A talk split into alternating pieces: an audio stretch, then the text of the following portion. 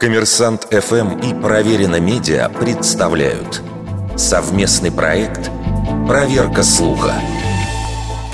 Правда ли, что кроты полностью слепые? Мнение о том, что кроты незрячие, настолько распространено, что существует даже фразеологизм «слеп, как крот».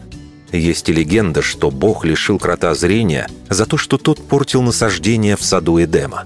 Несмотря на распространенное мнение, у кротов есть глаза, хотя заметить их непросто. Они маленькие, закрыты шерстью, а иногда и кожей.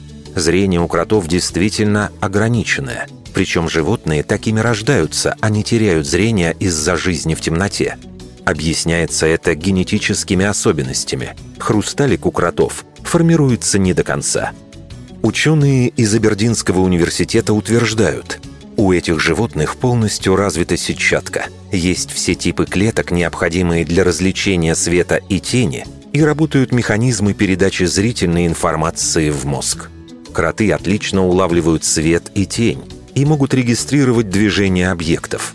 Глаза этим животным также служат биологическими часами. Кроты различают день и ночь и могут отслеживать смену сезонов.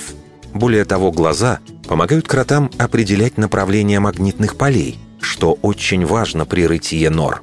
Правда, пока ученые не установили, как именно работает этот механизм. При этом у кротов невероятно острый стереофонический нюх.